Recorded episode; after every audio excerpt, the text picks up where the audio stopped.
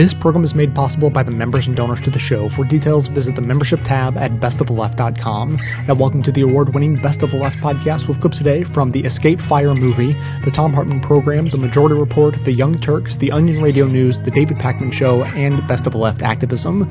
Now, be sure to consult your doctor before listening to this episode. Side effects include a terribly long list of things too embarrassing to even mention.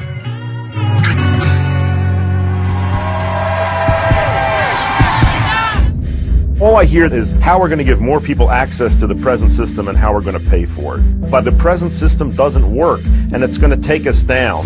We need a whole new kind of medicine.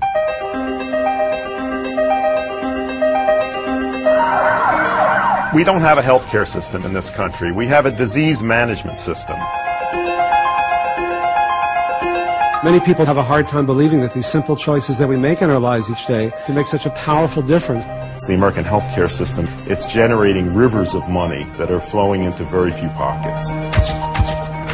In the health insurance industry, at the executive level, what's most important is meeting Wall Street's expectations. And they have to. These for-profit companies, by law, have to serve shareholders you almost forget what you're doing is providing health care. The healthcare system is unsustainable. We're really mortgaging the future. Not just the health of healthcare, we're talking about the health of the nation.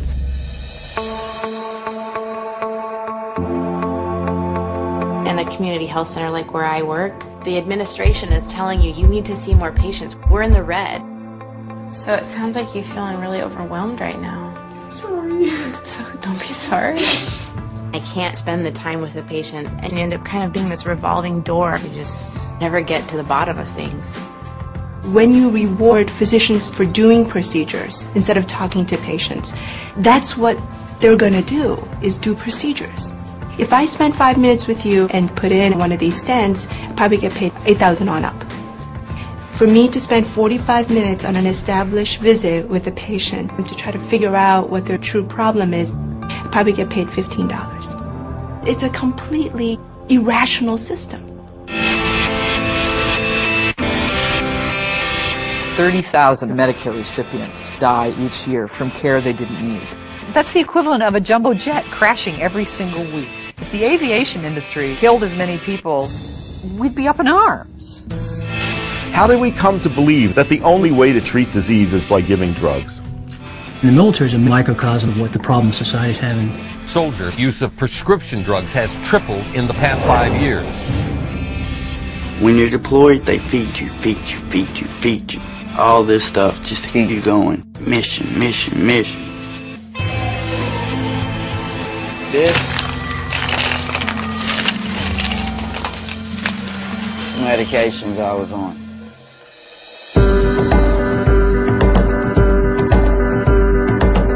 most of the disease that we deal with is lifestyle related and therefore preventable. We've got to move in the direction of disease prevention and health promotion.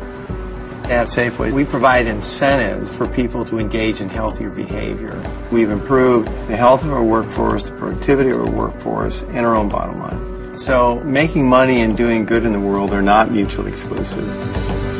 Here at the Cleveland Clinic, we're all salaried what we do for a patient is dependent upon what the patient needs, not on our financial incentives. The Army Surgeon General directed that we establish the Pain Management Task Force to take a look at alternatives to narcotics. I'm two and a half months out of combat. I was skeptical. So skeptical. I am a complete new person. By accepting the fact the healthcare system is badly broken, we can seek out the escape fires, the potential solutions, and create a sustainable and patient centered system for the future. If you don't take care of you, nobody else will. And I can do that. Yeah, you can.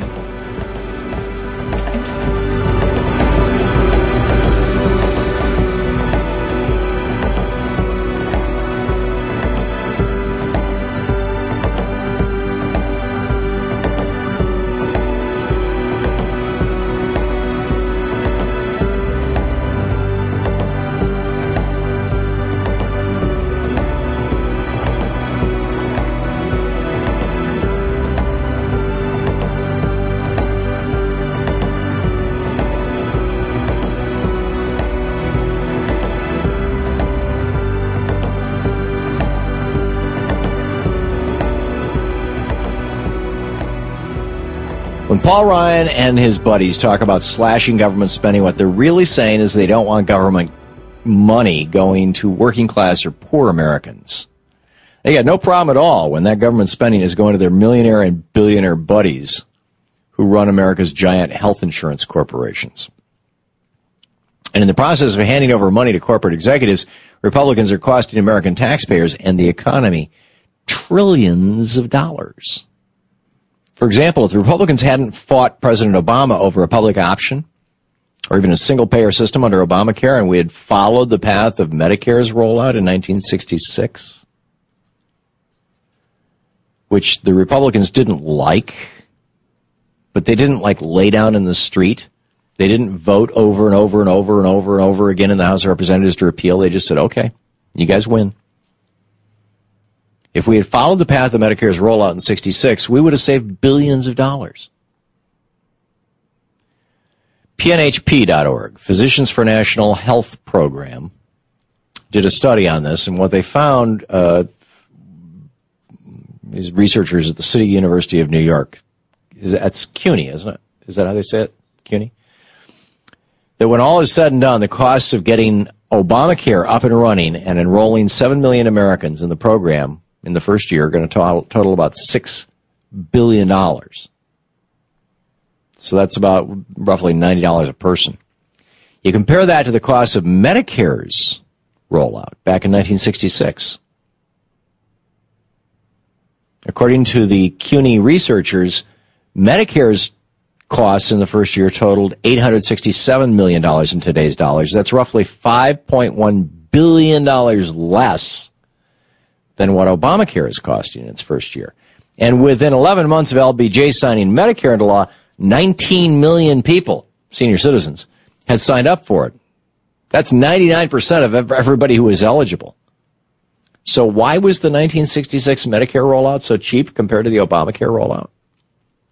It was cheaper because back then Republicans weren't shilling for their billionaire friends in the health industry by opposing a single payer system or a public option. Because Medicare is single payer. Dr. David Himmelstein, one of the CUNY researchers, put it the simple single payer Medicare for all approach would save more than $400 billion annually on bureaucracy, enough to give every American first dollar coverage. But to get those savings, you have to break private insurers' stranglehold on health care and on Washington. He added, Obamacare is a giant workaround crafted to keep private insurers at the center of the healthcare system. So, simply put, a single payer healthcare system which excludes billionaire private insurers and the influences they have over Republicans in Washington could save our country billions of dollars. And we don't have it. That's the bad news. Now, here's the good news there's a backdoor built into Obamacare, which lets the individual states create their own single payer healthcare system starting in 2016. And at least one state has already jumped on board. Back in 20, uh, 2011, the Vermont state government enacted a law creating the nation's first state level single payer healthcare system. It's called Green Mountain Care. Kaiser Family Foundation describes Green Mountain Care as a state funded and managed insurance pool that would provide near universal coverage to residents with the expectation that it would reduce healthcare spending. In a blog post for the Huffington Post, Vermont Governor Peter Shumlin, who has been on this program and talked about this, said that Green Mountain Care is a single payer system that will not that will control healthcare costs not just by cutting fees to doctors and hospitals, but by fundamentally changing the state's healthcare system. Seeing the support that a single payer healthcare system has gained in Vermont, other states are beginning to follow suit. Right now, lawmakers in Montana are working hard to establish a single payer system in that state. Slowly but surely, more and more states are going to realize the overwhelming benefits of a single payer healthcare system. Like mostly, it cuts your costs in half. And once, once that happens, we can expect to see the Canadian experience all over again. You know, in Canada, they, they did this in Saskatchewan, and it worked so well that every other province said, hey, we want that. So I think it's you know quite possible that by 2020 we're going to have a system of state run single payer systems here in the United States, just like there is province by province in Canada, you know, overseen by the federal government. Here's the sad part of this. This should have happened years ago. I mean, we should have done this. We, we could have done this before Canada did. But, you know, Republican obstructionism. We've had to spend years getting to a rational and cost effective healthcare system, and we're not even there yet. When it could have been done 69 years ago, when President Harry Truman first proposed the legislation back in November of 1945. That was when he, uh, we first proposed single payer legislation. Over the past 69 years, people have been dying and going bankrupt for lack of health care because of the Republican commitment to their health care billionaires. Now, Obamacare is a start, but it's only a piece of the puzzle. America needs a single payer health care system, and we need it now. Congressman John Conyers has once again introduced House Resolution 676, the United States National Health Care Act, which calls for the creation of a single payer health care system here in the United States. We could do this. Make single payer healthcare system a reality in, in America. Unkind people do not shelter this dream, make it real. Make the dream As an anti consumerism advocate, I'd like to encourage you to shop less, don't buy things you don't need, and only buy the necessities from local, independently owned businesses. That said, if you don't take this good advice, then at least there's a way to shop that helps support this show at the same time. Simply click through to Amazon.com, just one of the major companies under constant boycott by one liberal cause or another, from the banner posted at bestoftheleft.com. Better yet, click through just once and bookmark that link to use every time you shop. Your shopping experience will be identical to normal. It will cost you nothing extra, but 7 to 8% of the cost of your order in soulless corporate blood money will be siphoned off and used to tremendously support the production of this show. Thanks for doing the right thing, whatever you consider that to be.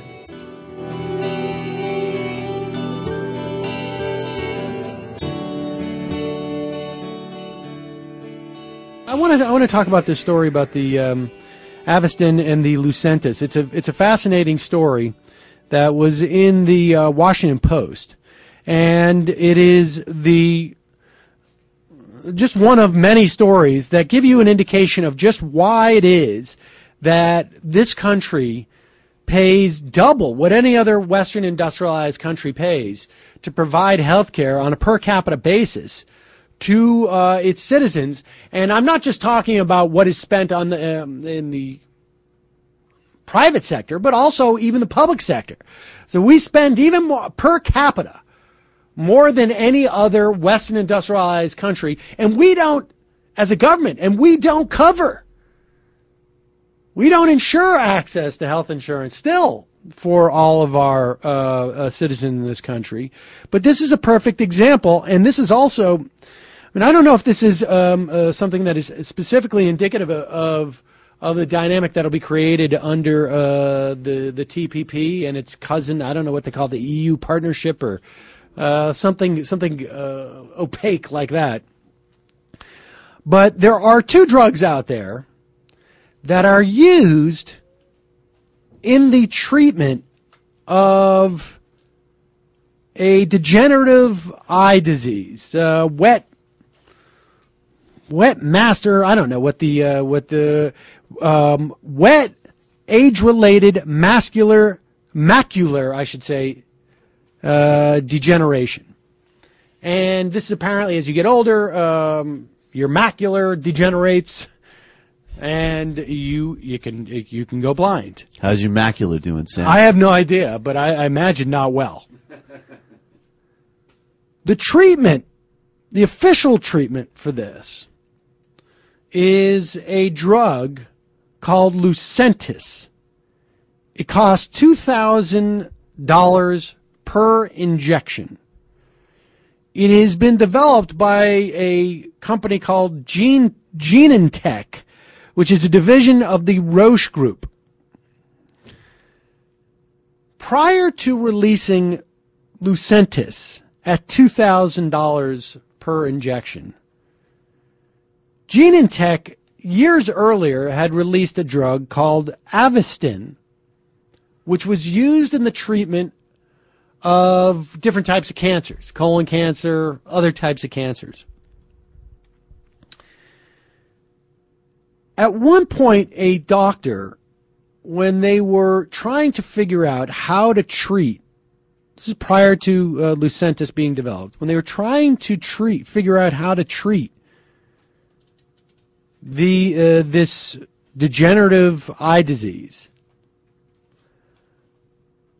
a doctor started to experiment with Avastin, using it in basically an off-label use, is what they call. In uh, they were testing it in the same dosage, and uh, they stumbled across the fact that it was helping this eye disease. However, the drug Avastin, given in that amount, has a lot of difficult side effects. So they cut the dosage and directly injected it essentially close to the eye or in the eye. And they found that it was incredibly effective for this uh, this ailment. And they did so before Genentech, which apparently had also realized this, had come out with Lucentis, which is essentially, according to a Toledo ophthalmologist who founded a group called Physicians for Clinical Responsibility, they found that Lucentis is Avastin. It's the same, this is a quote, it's the same damn molecule with few cosmetic changes, i.e., dosage size.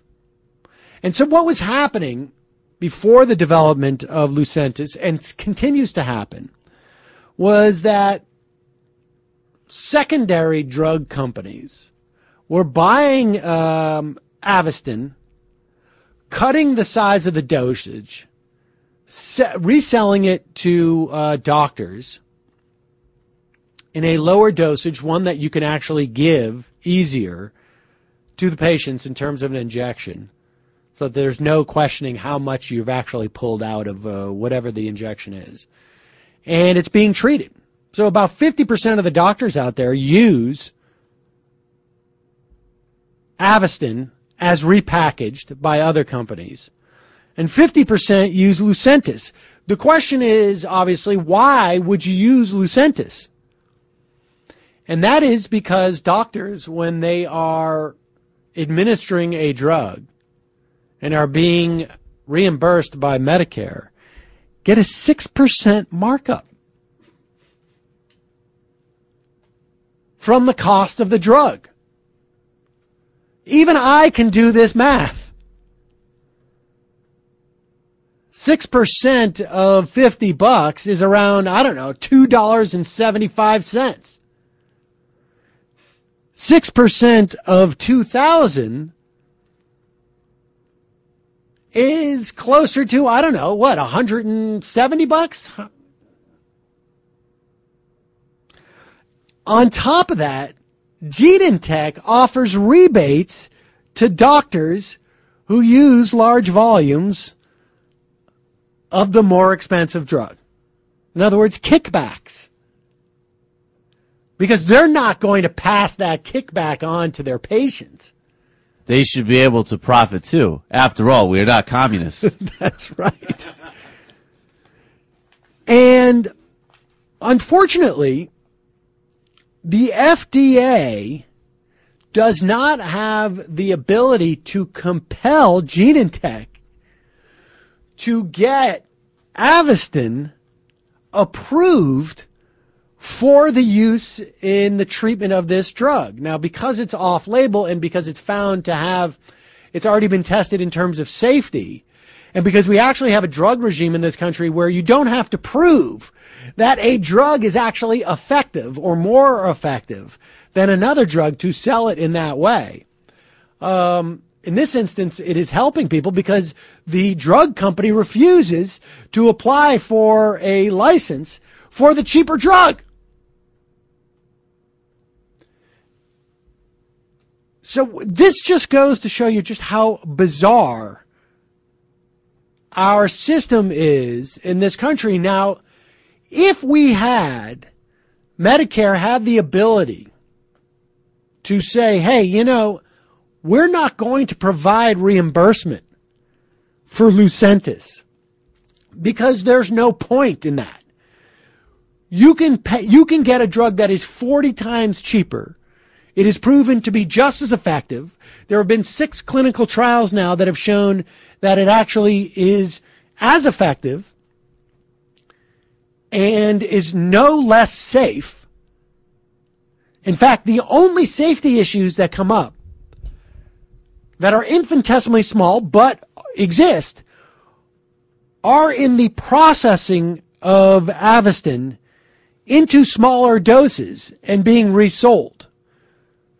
There was a scare about this in some other drug. I can't remember what it was a couple of months ago because you have some of these uh, repackaging companies where there's potential for contamination.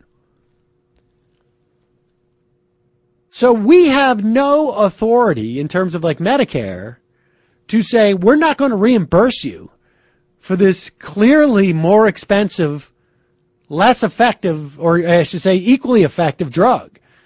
and so doctors continue to charge Medicare for this. You're talking billions upon billions of dollars simply wasted because a company has figured out like we can put up our sort of more expensive label designer version of this drug, which does the exact same thing. And Medicare, the, one of the biggest buyers of this, uh, payers for this drug, essentially, they're not buying it, the doctors are buying it.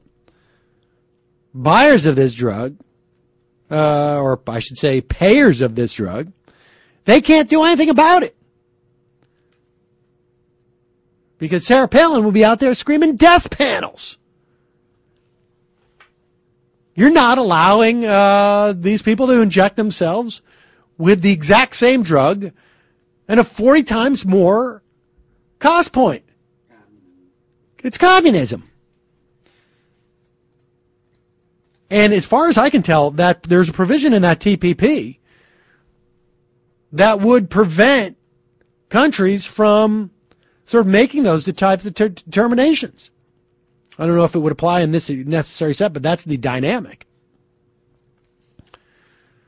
Uh, so this is another uh, installment of this is why our medicine and medical treatment in this country costs so much more than in any other industrialized nation.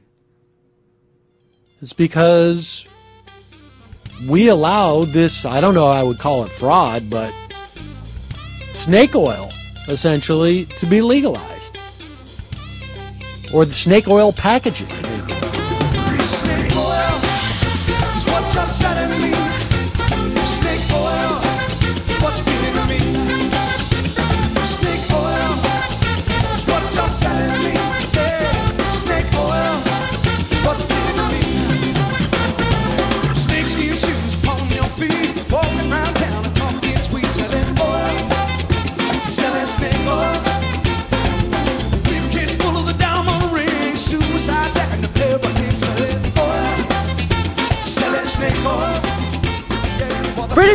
Pharmaceutical company GlaxoSmithKline has agreed to stop paying doctors to promote its drugs, which is actually pretty unheard of with pharmaceutical companies because this was a long held practice that probably led to a lot of prescriptions that shouldn't have been prescribed. So just to give you some more detail into what they're doing specifically, according to the New York Times, they will no longer pay doctors to promote its products and will stop tying compensation of sales representatives to the number of prescriptions doctors write. I think the second part is extremely important because think about that for a second. You give sales representatives and you give doctors a huge incentive to overprescribe, and that's been an ongoing problem in this country, especially when it comes to prescription drug abuse. So some might wonder, like, why is this happening? Why have they, out of nowhere, decided to make this decision? Well, first, let me tell you what the chief executive, uh, Andrew Whitty, had to say. He said, We keep asking ourselves, Are there different ways, more effective ways of operating than perhaps the ways we as an industry have been operating over the last 30, 40 years? So that sounds very open minded. Not buying it. But the reality is, it turns out that there are some parts of the Affordable Care Act that are excellent, and it actually impacted the decision that this pharmaceutical company made. According to the Affordable Care Act, all such payments by pharmaceutical companies are to be made public next year Hmm. under requirements of the Obama administration's health care law. All right. So, first of all, it's great news because this is part of the reason why all those drugs are pushed on people. The ADHD uh, prescriptions are through the roof, way overprescribed, uh, about triple of what they need to be according to some studies. It's because the sales agents are paid. Uh, Based on the prescription, so then they grease up the doctors in every imaginable ways. And every time we do a story like this, a doctor will write in and say, "Oh no, no, no, I'm not affected by it." I believe you, but other doctors are. They're all human beings. They do respond to financial uh, incentives. Okay, one of the incentives they used to throw at is the thing that they're taking away here. Oh, you're going to get to go to a great conference in Hawaii, in Vegas, or whatever it is. All Don't worry. expense paid. Yeah, all expense paid on us. You think they're not motivated by that? Oh no, no. say- Some doctors aren't. A lot of doctors are. Okay, it's not by magic that all this prescriptions went up so dramatically over the last 30, 40 years. And give me a break with it. We decided to do this voluntarily. Like, look, there's a couple of things here. First of all, GlaxoSmithKline paid nearly a half a billion dollar penalty uh, in China for some of the abuses they were doing to bribe uh, uh, people to boost its drug sales. They paid a $3 billion settlement in the U.S. with the government last year over charges that have provided misleading information on certain drugs, right? Now, but it's not what happened in the past. Anna's right. What's going to happen next year is what's the most important. Right. So, it, no, none of these corporations do things out of the bottom of their uh, heart and then because they feel good about, It. oh, you know what? It's a new day in America. No, no, no, because we're going to find out what you're doing anyway. Yes. That's what you're scared of. So these corporations, as you guys know, when there's a profit motive and there's a bottom line that they have to think about, they're thinking about the money. They're not thinking about morality or ethics or anything like that. But some might argue, well, we've been knowing the fact that doctors are getting paid by pharmaceutical companies, or at least they're getting incentives to overprescribe certain drugs. What's gonna What's gonna be so different in the future? Well, the Affordable Care Act will not only force them to disclose this information, they will have to put it on a very specific website that's easily accessible. So anyone who wants to know how much money these companies have given to doctors can easily go to a website and they'll know all the information necessary. That way, if they don't want to take a particular drug, they don't have to, right? And by the way, in Europe, very similar law that's going to go into effect in 2016.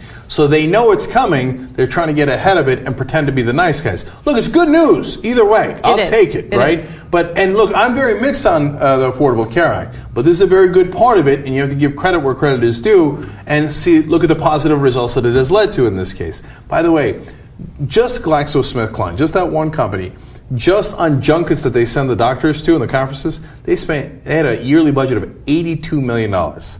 You think they're doing that for their health? Okay, no pun intended. No, they're doing it so those doctors go, "Oh, you man, boy, do you need this GlaxoSmithKline product."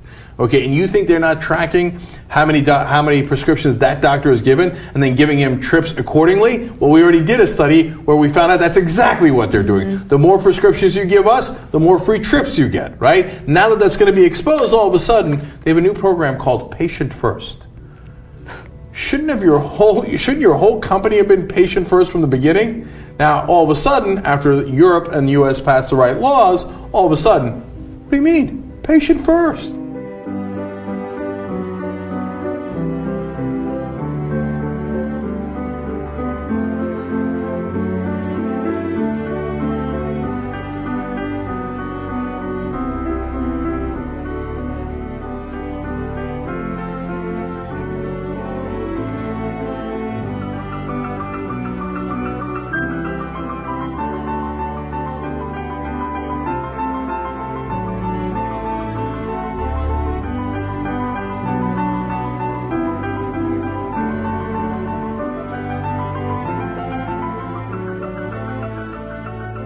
Here's a map, if you're watching our program today, that shows the damage caused by the anti-vaccination movement.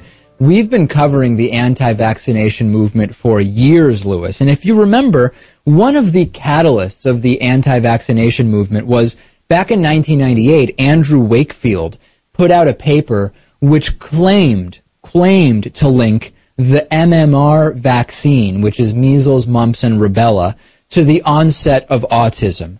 No other scientist was ever able to corroborate those findings, and it later became known, as we talked about on this program with Seth Mnookin, who wrote a book about it. It turned out that Andrew Wakefield had a financial conflict where he stood to make money from, I believe it was like a standalone measles vaccine. It might have been mumps. I think it was a measles vaccine. And he encouraged parents to, to rather than getting the MMR vaccine, to ask specifically for the measles only vaccine, which apparently, I guess, according to him, did not cause autism. And if you look at the map we have up, you'll see the global outbreaks of measles, mumps, rubella, polio, whooping cough from 2008 to 2014. These are diseases all easily preventable by vaccine and they can have significant consequences. The CDC estimates that about 164,000 people from around the world will die from measles each year. There is a strong resurgence in the United Kingdom. The U.S. has seen an increase in whooping cough, also causing 195,000 deaths per year. And the majority of these deaths are happening in areas with little access to vaccines. And in the United States and the UK, this really shouldn't be happening at all. Uh, we've talked maybe a little bit about Jenny McCarthy, who is the I guess, uh, a Playboy model turned actress, host turned pseudoscience advocate. She started speaking out against vaccines in 2007. She believes that they caused her son's autism. Some believe that based on her son's symptoms that he actually isn't even autistic, that he has Landau-Kleffner syndrome. She's written books. One of them has a foreword from Andrew Wakefield. This is a serious thing. And for people who say, why do you care if others don't get vaccinated? If you get vaccinated, then you will be safe. What the vaccine does is increase to a much higher level the tolerance to certain individual cells of a, of a disease. And it kind of prepares your immune system to respond more quickly. It works best when everyone is immunized. If you have people who aren't immunized, then they can generate the bacteria or virus uh, uh, to a, a, a to an a, to an extent that overwhelms that threshold to which the vaccine provides protection. So, Lewis, number one, those who say, "Hey, worry about yourself. Me not vaccinating my kid has absolutely no effect on you." That's factually not true, and we're actually seeing, as the map shows us, the real impact of this anti-vaccination movement. I expect we're going to get a lot of uh, a lot of angry uh, emails and, and voicemails about this. Uh, this is a really uh, heated debate that's going on with this, but uh, you know people need to need to do the research. Yeah, and for and people who are going to email me with individual cases of things that have happened with vaccines, I, I listen. Everything you do carries a certain risk. And if you look at the mortality rate from the vaccine versus the mortality and contagion rate from not having the vaccine and the potential for getting the disease, I have yet to see any evidence that would suggest to me that the anti-vaccination movement is a is a good idea. I got a bad idea. I don't think it's right. Bad idea will keep me up in the night. I got a bad idea. I don't think it's right. My friend David Pakman is in the middle of a fundraising campaign right now to expand the reach of his show. The David Pakman Show has never been funded by big corporations, but always directly by our audience, and we're asking for your help to expand our show to five days per week. This will allow us to compete head on with the homogenous corporate media that you and I are very tired of. We need to fund extra staff hours, hire a new part timer, upgrade our video editing equipment, and pay for more bandwidth, and we're asking for your help. The campaign has raised about a third of its goal so far and has 17 days remaining. For details, go to davidpakman.com and click on the banner link to the Indiegogo campaign where you'll see all the information on the campaign and the perks you can earn by supporting it. I got a bad idea. I don't think it's right. You've reached the activism portion of today's show. Now that you're informed and angry, here's what you can do about it. Today's activism, stand up for mental health. More than 46 million Americans suffer from some sort of mental illness. That is a sizable and fluid minority. As some disorders are temporary and situational, the likelihood that you or someone close to you will be affected by mental illness during your lifetime is significant. Yet, despite the commonplace nature of mental health issues, the stigma surrounding any illness or disorder that can be placed under that heading is intense and affects nearly every aspect of life. In fact, we often categorize mental health care as separate from other health care, as if one's mind has no effect on one's physical well-being. This separation is one of the reasons there are often job and relationship consequences to speaking up, seeking care, and disclosing even minor details of one's mental illness, thus condemning many to silent suffering. As actress Pia Glenn describes in a piece for XOJane, simply looking or sounding sad can lead to rejection and stigmatization. Quote, depression can bring with it a component of being trapped within oneself, which can read to others as a form of self-centeredness, provoking a snap out of it response. It is an ugly reality that can hopefully be lessened with treatment and awareness of our surroundings, unquote. She goes on to describe times in her life when she experienced bouts of depression, providing a glimpse into the destructive forces of silence and shame. Quote, back at home, I would grin and bear it, willing my body to not produce tears because I was concerned that signs of my being upset would only serve to upset my mother more, unquote. And now, while she still deals with the effects of depression, she proclaims, quote, I refuse to be shamed for speaking up anymore, unquote. Glenn's piece links to healthyplace.com, an informative consumer mental health site established in 1999 which has resources on disorders and medications, a social network for support and breaking mental health news, as well as unique tools which can enable individuals in being their own best advocates. As their online community has grown, tackling the public perception of mental illness has become a natural part of their mission. Through their Stand Up for Mental Health campaign, they seek to quote, stop the stigma, stop the hate, stop the culture of intolerance, unquote. By breaking down these barriers to seeking care, we can become a healthier and more functional society. In the new era created by increasing discrimination protections and the Affordable Care Act extending new opportunities for millions to access care they need without jeopardizing their financial health, the chance to permanently destigmatize mental health has never been greater. When you visit healthyplace.com slash stigma, you'll be connected to profile buttons that social media users can click to add supportive badges to their pages and handles, a simple but powerful way to show solidarity and invite discussion among your networks. Should you feel emboldened to do so, the Stand Up for Mental Health page has tools for publicly disclosing your own mental illness while connecting you with a community of others speaking out and refusing to let their private challenges dictate the way the world sees them. It is long past time we fully integrated mental health into our broader healthcare structure and extended treatment and support to the estimated one in five Americans who live with a disorder at any given time. Stand up with us to at least move from fear and stigma to hope and care.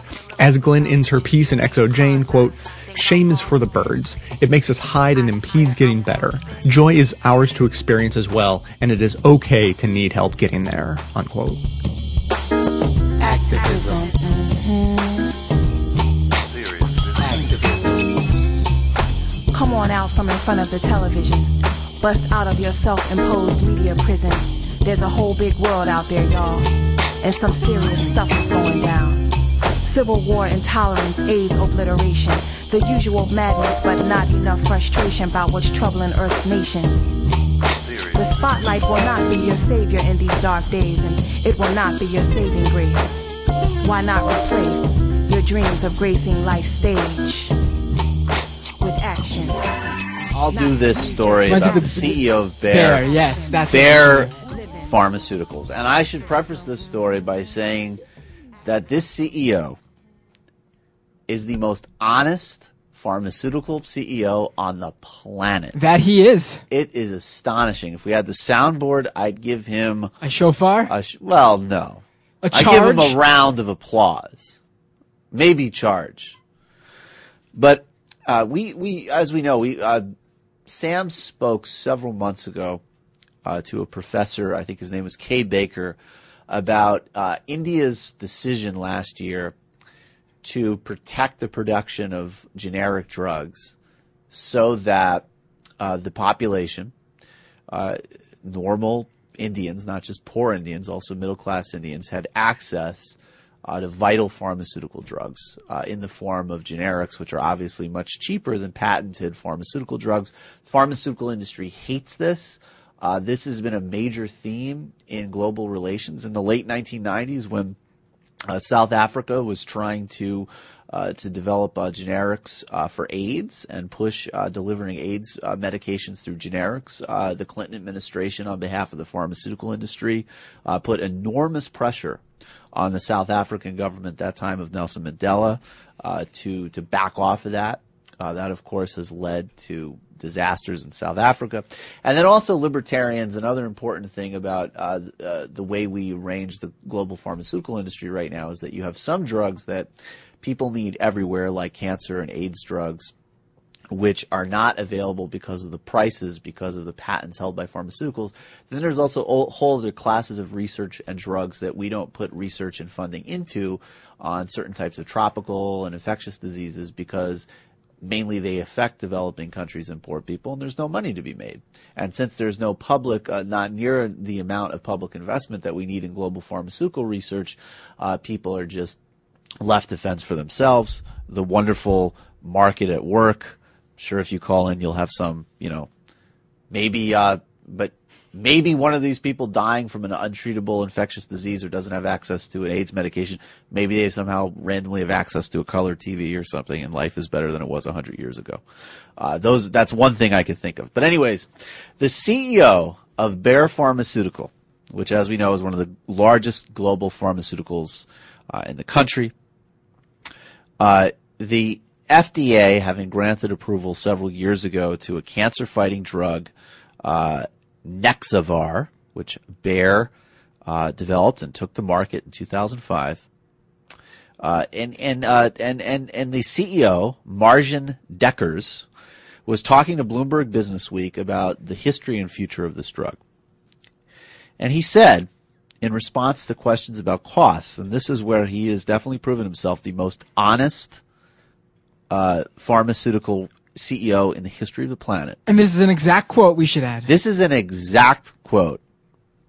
Quote, this CEO Dekkers, the CEO of Bayer, telling Bloomberg Business Week, quote, we did not develop this medicine for Indians. We developed it for Western patients who can afford it. Let me just read that one more time. We did not develop this medicine for Indians. We developed it for Western patients who can afford it, said Dekkers. Of course, that, thank you.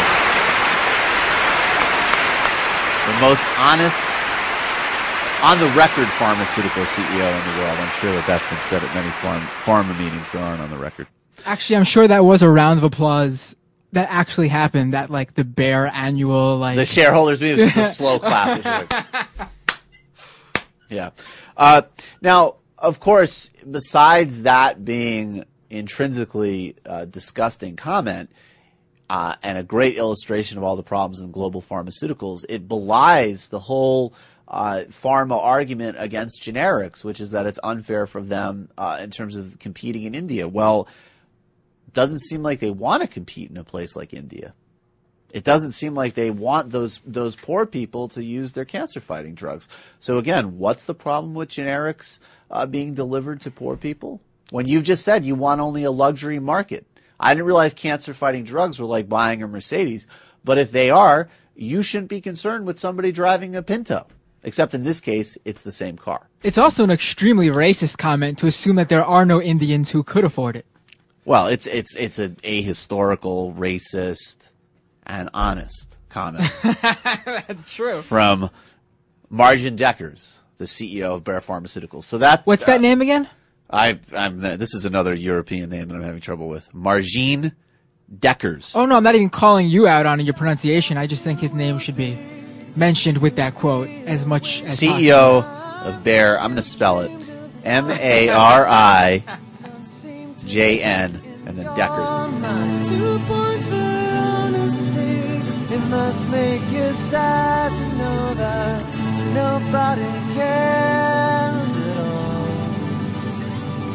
One question I get a lot from listeners has to do with how long it takes me to make an episode of Best of the Left. Well, between all the research, show prep, and actual editing, it comes out to around 20 hours of work for each one of the 10 episodes I make every month. Obviously, this is only possible because of the listeners who chip in a few bucks each month to make it happen, so if you appreciate this show and think it provides a valuable service, then please think about becoming a member at the $10 a month level. That's only a buck a show after all. I've always believed in giving away the show for free so everyone can hear it without restrictions. So if you can afford 10 bucks a month, that covers yourself and several others who maybe can't afford to pay but who need to hear the show as much as anyone. As thanks, members also receive bonus content including extra voicemails, behind the scenes stories, and more of my personal musings. Thanks so much for your support.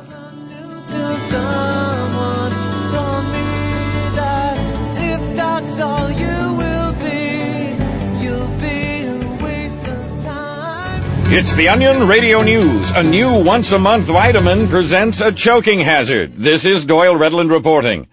The makers of Strong Tabs, a once a month multivitamin which hit store shelves in January, are voluntarily recalling nearly 3 million coated packages of the product after numerous reports of choking incidents. Strong Tabs spokesperson Cheryl Winston says the egg-sized supplements designed for the larger American gullet are just a bit too hard for some people to swallow. We thought that Americans, with their busy lifestyles, would like the convenience of a one a month pill and be done with it. If we've choked anyone accidentally, we sincerely apologize. Winston added that Strong Tabs is offering a full refund even for partially choked on vitamins.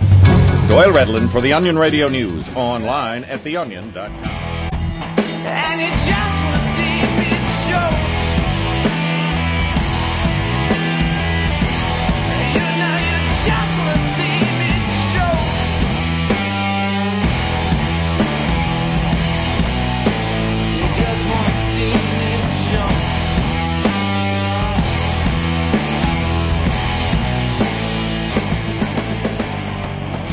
is a new drug on the market that will help cure hepatitis C, which of course is great news because for a very long time it's been very difficult to cure it. It is a liver disease and it affects more people than HIV does. In fact, let me give you some numbers. Um, hepatitis C uh, impacts about 3 million Americans um, and also 170 million worldwide. When it comes to HIV, it's 1.1 million Americans and 34 million globally. So obviously both are very serious, but more are victims of hepatitis C. So thankfully, there is a new drug on the market that can help cure it. It's known as Sovaldi, and it costs about $1,000 per pill. And if you're wondering how long you need to be on this treatment in order to get cured, it's about uh, 12 weeks for the program, and it runs the average user about $84,000. So the reason why this is being covered by the press right now is because some are questioning whether or not this is a fair price for something that is supposed to cure a terrible disease, right?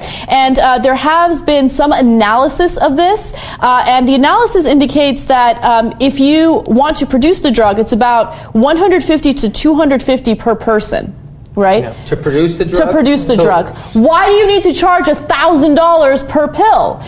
I'm going to play devil's advocate for a 2nd and because I have major problems with the kind of pharmaceutical medical industrial complex in this country, and I hate that we have a for-profit medical system. I think it's hmm. highly immoral. But aside from that, being being the case that we do have a for-profit medical uh, system in this country, yes, that is the cost of production of the drug. But what's the factor here of R&D on this drug? How long did it take to develop? How many people have to be paid? How much money was funneled in to coming up with this treatment? And a lot of times, what happens is that one kind of hallmark drug for a drug company, for a pharmaceutical company, has to pay for development of other drugs that they also do. So I think sometimes it's it's a little more complicated than just this is how much it costs to produce, this is how much they should sell it for in order to get a good profit. That being said, is this a fair profit? I don't know because this seems like significantly higher. It seems very excessive. And I, I like that you pointed all that out, Kara, because there are some details that I should mention to the audience. So, for instance, um, Gilead Sciences Inc., that is the pharmaceutical company that produces this drug, they actually acquired another company that began uh, the research on it, and they spent about $11 billion on that, right? So the argument would be, well, you know what? They need to get a return on their investment, and they need to turn a profit. Let's keep it real. We have a profit motive of here, and they want to make some money off of it. But even considering that, all they would need um, is about 150,000 people to purchase their drug in order to already make up for that investment. Anything above that is now going to be a profit, right? So let's let's take that into consideration and bring the cost down. However, after uh, the vice president of this pharmaceutical company talked to the press and that suggestion was offered to him, he basically said, "Yeah, we're unlikely to do that. We might help some Americans when it comes to the cost, but we're looking to make some money here."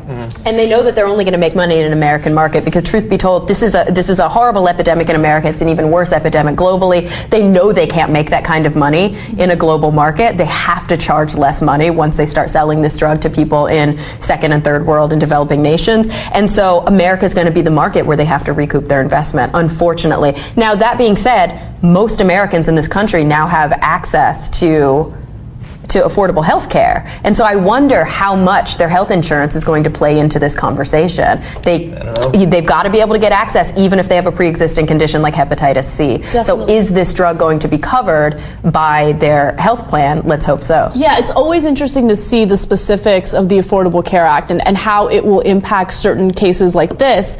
Um, but another thing to take into consideration is that some people do not need, um, some people need more than 12 weeks of treatment. Some people need double the treatment in order to cure uh, the condition. So, all right.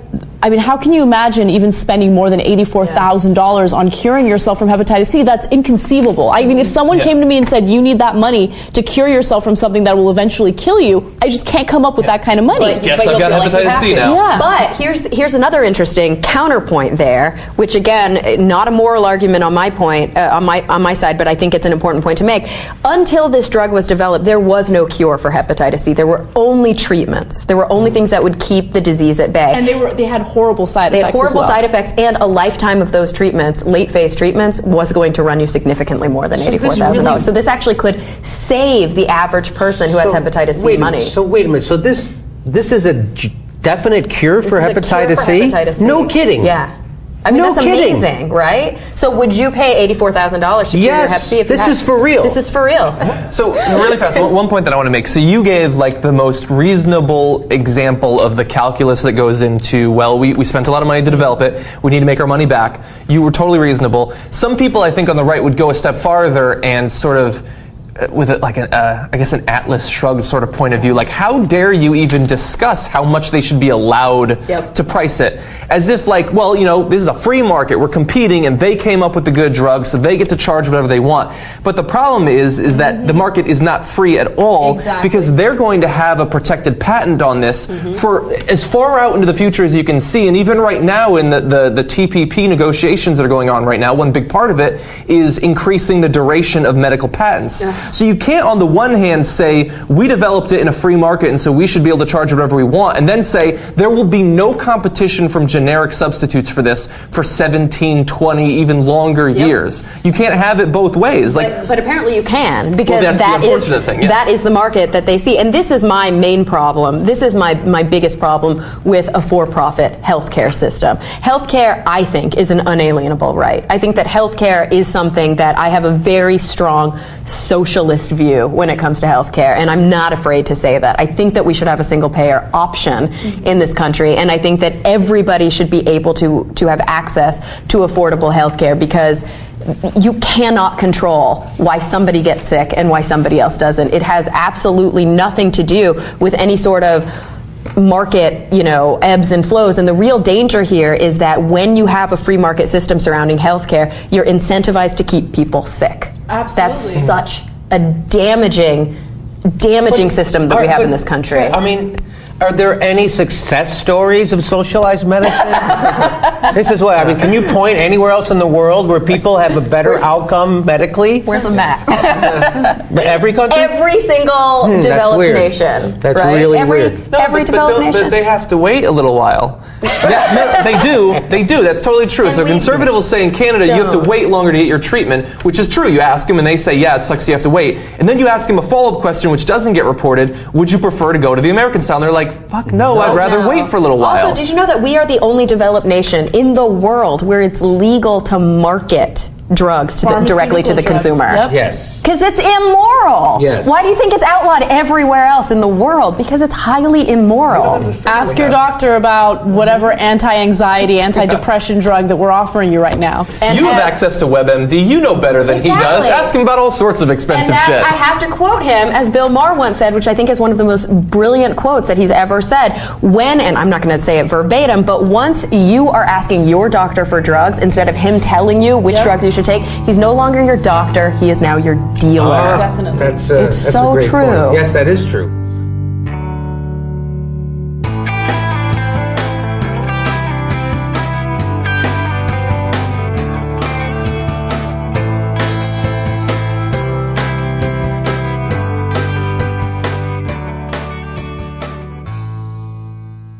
Thanks for listening, everyone. Thanks to the volunteers who helped gather clips to make the show possible, and thanks to all those who called into the voicemail line. If you'd like to leave a comment or question of your own to be played on the show, the number to dial is 202 999 3991.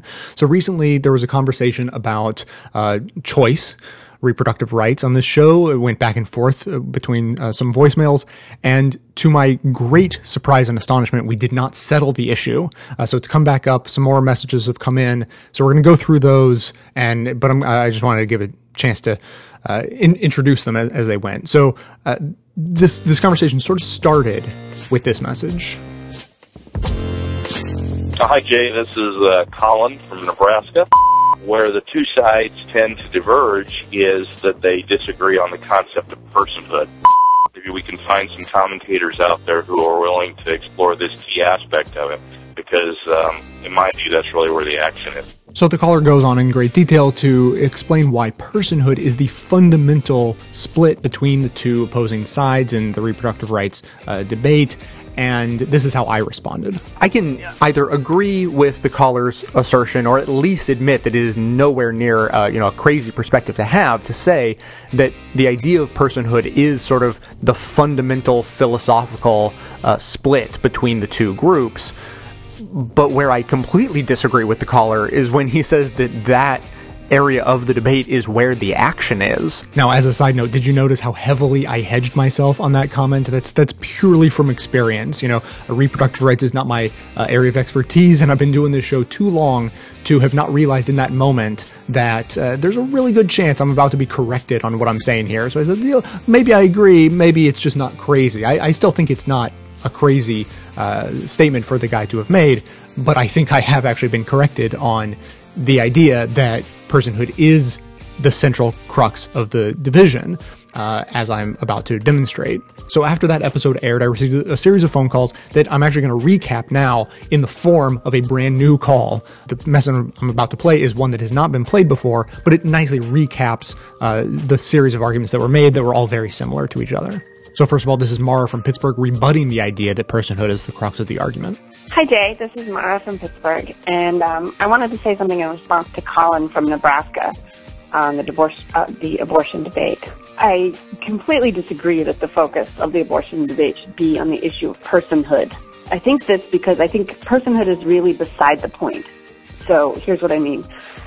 I own my own body. If I am a fully rational adult, I get to decide what I do to it and what gets done to it. You, of course, have a right to life. But if you are dying of kidney failure, I'm not obligated to give you one of mine. I might do that, and it would certainly be very nice of me to do that, but you do not have a right to my kidney. If you need dialysis, doctors could hook you up to me and I could serve as a dialysis, dialysis machine for you. But even if you need dialysis to live, I am not obligated to hook myself up to you, and you do not have a right to use my body. Let me emphasize, you have a right to life, but you do not have the right to use my body to keep yourself alive. Now, what if it were a baby that needed dialysis? Yes, she has a right to life, but she does not have the right to use my body to keep her alive. No one can, can compel me to do so if I do not want to. Even if I were the only person in the entire world who could suitably serve as a dialysis machine for her, she does not have the right to use my body against my will. The fact that she's a baby as opposed to an adult is irrelevant. The same thing goes for a fetus. Let's say, for the sake of argument, that a fetus is a person and has a right to life from the moment of conception. I don't actually think that, but let's just say that's true. It doesn't matter. The onus on the anti-choice view is to tell me what relevant difference there is between the fetus in my uterus and the person who needs my kidney. I don't see any morally relevant difference. The anti-choice person has to tell me why I suddenly lose sovereignty over my body when a group of cells attaches itself to the wall of my uterus. I don't see why this would be the case. When we look at it this way, we can see that the anti-choice person wants to take control of my body away from me. Anyway, so that's my uh, two cents on the subject. Thanks a lot, Jay. Bye. So that's basically the argument. Those same philosophical principles were used by know, almost half a dozen other people who called in, uh, some of which were played on the show, some of which weren't. But but that's basically where we stand, and that's why I say that I've actually been convinced that although I, I obviously the idea of personhood is an idea that plays deeply into a person's opinion on on choice, but I do not think that it is the primary uh, issue anymore. It's it's clearly a very important secondary issue. Uh, it, it, seems clear by this reasoning that a person could very well believe that at the moment of conception that that uh, has become a fully separate, independent person with a right to life, and still come out uh, on the issue on the side of being pro-choice. So this next message I'm going to play, I think, has not caught up fully in the conversation. They're responding merely to the first interaction between Colin from Nebraska and myself. It, it you know, definitely refers to the primacy of uh, you know of personhood, and then makes the best argument I've heard yet to the idea that life begins at the moment of conception, but misses the point that that is not actually the crux of the issue. Hi, Jay. This is Dirk from Madison, calling about your voicemail that you got from Colin from Nebraska. I appreciate that both you and Colin recognize the primacy of the concept of personhood in the conversation. I wonder how you automatically assume that only philosophy, ethics, or even theology, as the case may be, to the exclusion of science, can inform us about personhood. Obviously, that depends on how you choose to look at it. You can look into the night sky and start with the scientific knowledge to inform philosophical musing about mankind's place in the universe. You can choose to ponder the universe as a purely scientific topic, as a philosophical one, or intertwining of the two. Regarding human life, we heard you and Colin address the topic of personhood in a philosophical sense. Assuming that we all agree that victimizing any other person, however defined, is wrong, then we need to determine who is and who is not a person. That determination is, according to you, an issue that is philosophical to the exclusion of science. But what if we go the other way and consider what does science say about human life and do so to the exclusion, at least temporarily, of philosophy theology, ethics. Just start with the undeniable scientific facts. One indisputable fact of science is that a woman's ovum is part of her person. It was developed by her body with her DNA. Every scientist agrees that an ovum is a living human cell that belongs to the person in which the ovum was created and resides. Similarly with sperm cells, which are living human cells. No one would refer to either of those cells as a person. Science says that when a sperm meets an ovum and conception occurs, the new cell is undeniably living and undeniably human, more precisely, of the species human, Homo sapiens. There's no dispute in any of the sciences that the newly formed cell has a unique genetic code and that, again, in summary, it's an indisputable set of scientific facts apart from ethics, philosophy, and theology that the product of human conception is an original, unique, living organism of the species Homo sapiens. So what is the pro-choice philosophical position about when personhood is recognized for a human organism? Is it when that preborn organism could survive outside the womb? Is it only after it's been born outside the womb? What is the philosophical position that any human organism is not to have personhood bestowed?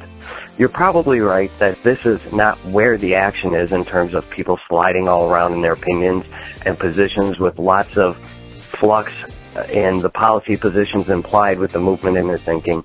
But it's more like the DMZ between North and South Korea in that this is the crux of the issue. I think that's the point Colin was making. If you can make a scientific case either way, then the issue is decided. And all you have on the other side is unscientific ideologues. If you can say with absolute scientific certainty that a preborn is not a person, and by implication you remove it and discard it like a tumor, that's fine. You don't need to recognize the personhood if you can show that scientifically.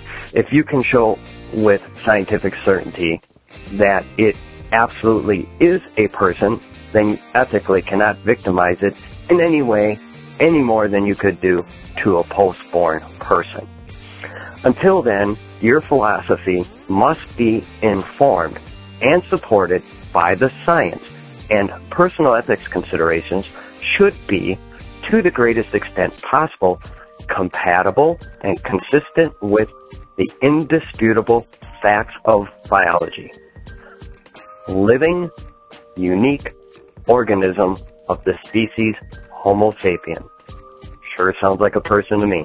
Now, I think that was a very well argued perspective, but as mentioned before, I think comes to a, the false conclusion that the ultimate arbiter of moral right and wrong on this issue is determined by what we would hope would be a scientifically definitive answer to the question of personhood.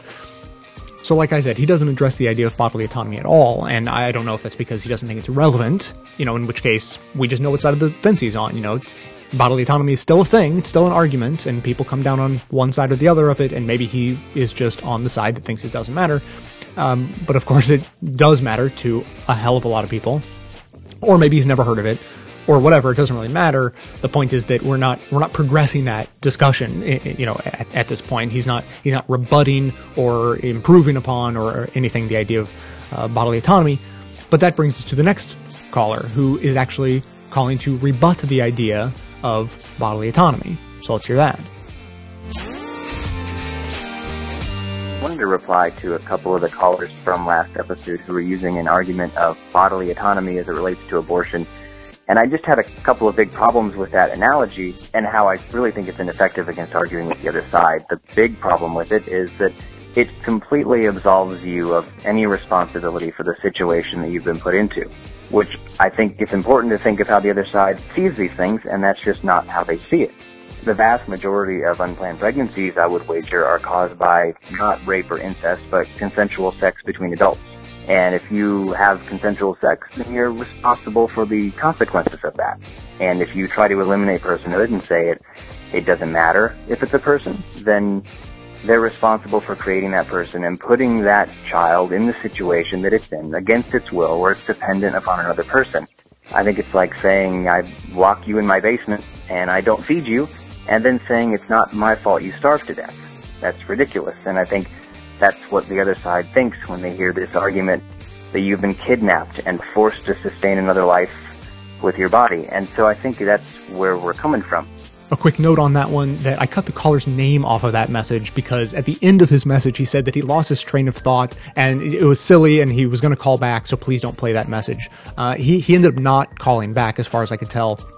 But the argument as he laid it out was, I think, fairly well reasoned and you know didn't sound silly or, or like a lost train of thought at all. So I, I went ahead and played it mostly because I have the perfect uh, rebuttal already queued up for it. So I wanted to get the idea out there because I know that people have that thought, and I just didn't want to attribute it to a caller who didn't want their message played. So I wanted to get that message out there because we're going to bring it back full circle to Mara from Pittsburgh, who actually, uh, you know, very quickly after leaving her first message that we already heard at the beginning here, called back again because she absolutely foresaw this exact argument being made. So she went ahead and made a rebuttal to it without even having to hear it. Hi, Jay. This is Mara from Pittsburgh, and uh, this is a follow up to my previous voicemail about personhood. Okay, so again, let's say for the sake of argument that fetus is a person with the right to life, which again, I'm not saying I agree with, but just for the sake of argument. An anti-choice person might say that my analogies don't work because when you engaged in sexual intercourse, you knew you could become pregnant. That knowledge, they might say, means that you've taken on a certain responsibility for the outcomes of your actions. In addition, the fetus had no choice in the matter whatsoever, so the fetus is a completely innocent bystander, but you, not so much. Therefore, you've taken on the obligation of providing your body to this fetus until it no longer needs it. In other words, by your actions, you have given up the right to completely control your own body. The analogy here would be that while some stranger who needs dialysis does not have a right to use your body as a dialysis machine, even if she will die without it. However, if you are the one responsible for hooking yourself up to her in the first place, then you have forfeited your right to unhook yourself whenever you please. The answer to this argument is to point out that taking on obligation in this case has to be a matter of degrees. If I were kidnapped and hooked up to the person who needs dialysis against my will, then I have no responsibility whatsoever for the predicament. And so, even though the other person is not responsible either, I have the right to unhook myself. Thus, there should be no obligation at all on the part of a rape victim to allow a fetus to use her bo- body against her wishes. On the other hand, if I hook myself up to her with the intention of staying hooked up until she no longer needs my body, then perhaps I do have an obligation to stay that way. Thus, if I have sex with the desire and intention of getting pregnant, then perhaps I have incurred an obligation to the innocent bystander fetus. But what if I'm not kidnapped? And what if I'm not intending to hook myself up? That is, what about the cases in between? The intention of producing a situation as a result of your actions is a matter of degree, and so should be the responsibility for the results of a voluntary action. So every time I drive a car, there's surely the possibility that I might hit and kill an innocent bystander. Certainly I could have made it the case that this would absolutely never happen by never driving my car, but this is unreasonable. But if I take all reasonable precautions against this happening, that is as much as can be asked, and I'm not blameworthy if it does happen. Similarly, if I were engaged in an activity in which I knew there was a slight chance that I could become hooked up to another person to serve as her dialysis machine, as long as I do not intend to become hooked up, and I can and do take reasonable precautions against it, it seems unreasonable for me to be obligated to avoid that activity at all costs. And it seems that if I do happen to become hooked up, I am still a relatively innocent bystander and not obligated to remain hooked up. And it seems that the more innocent I am, the lower the chances are of me becoming hooked up, and the less innocent, uh, the higher the chances are of me becoming hooked up. Or you can look at it the other way. The lower the chances are of me becoming hooked up, the more innocent I am. Thus, if there's a one in a million chance, it seems that I would have very little obligation to stay hooked up. While if there's a one in two chance, I would have much more of an obligation. So if I do not even know that sex can cause pregnancy because, say, I've been denied sex education, I am certainly innocent and not obligated to allow the fetus to use my body to survive. And if the pregnancy is a result of a manufacturer's defect in the birth control, or the woman is taking the pill and happens to be the one in 10,000 to get pregnant, or the man has had a vasectomy but happens to be one in the very small minority, I don't know what the numbers are, who are still fertile, the obligation to allow the fetus to use my body to survive is at best very small. And it does not seem reasonable that it would trump my right to control my body. Thus, even on this objection by anti-choice people, the vast majority of abortions would still be morally permissible. So, that's my follow-up. Thanks, Jay. Bye.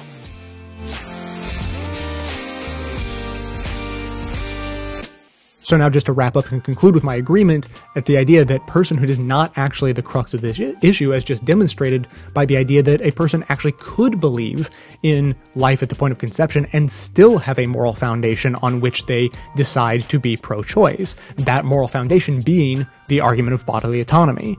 And so a person can, you know, if you believe in bodily autonomy, you will basically be assured to come down on the side of being pro-choice Uh, even if you believe in personhood at the point of conception.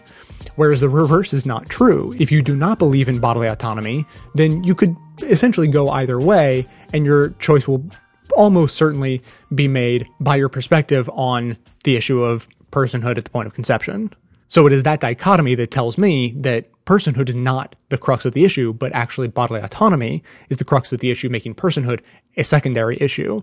If you believe in bodily autonomy and believe in life at the point of conception, then you're probably going to be pro choice at a policy level, but have very mixed and conflicting feelings about it. And maybe you would never choose to have an abortion yourself.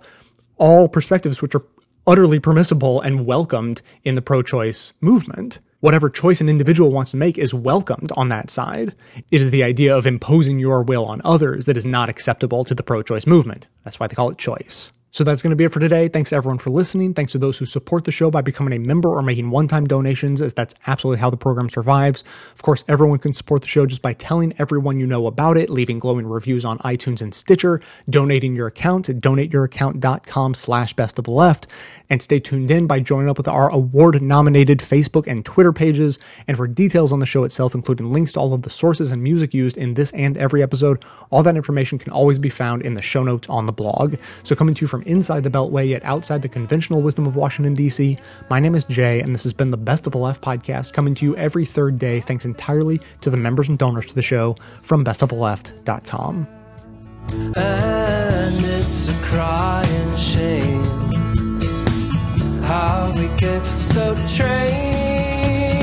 We can't see past our own sad stories and wonder what we're missing. c'est pas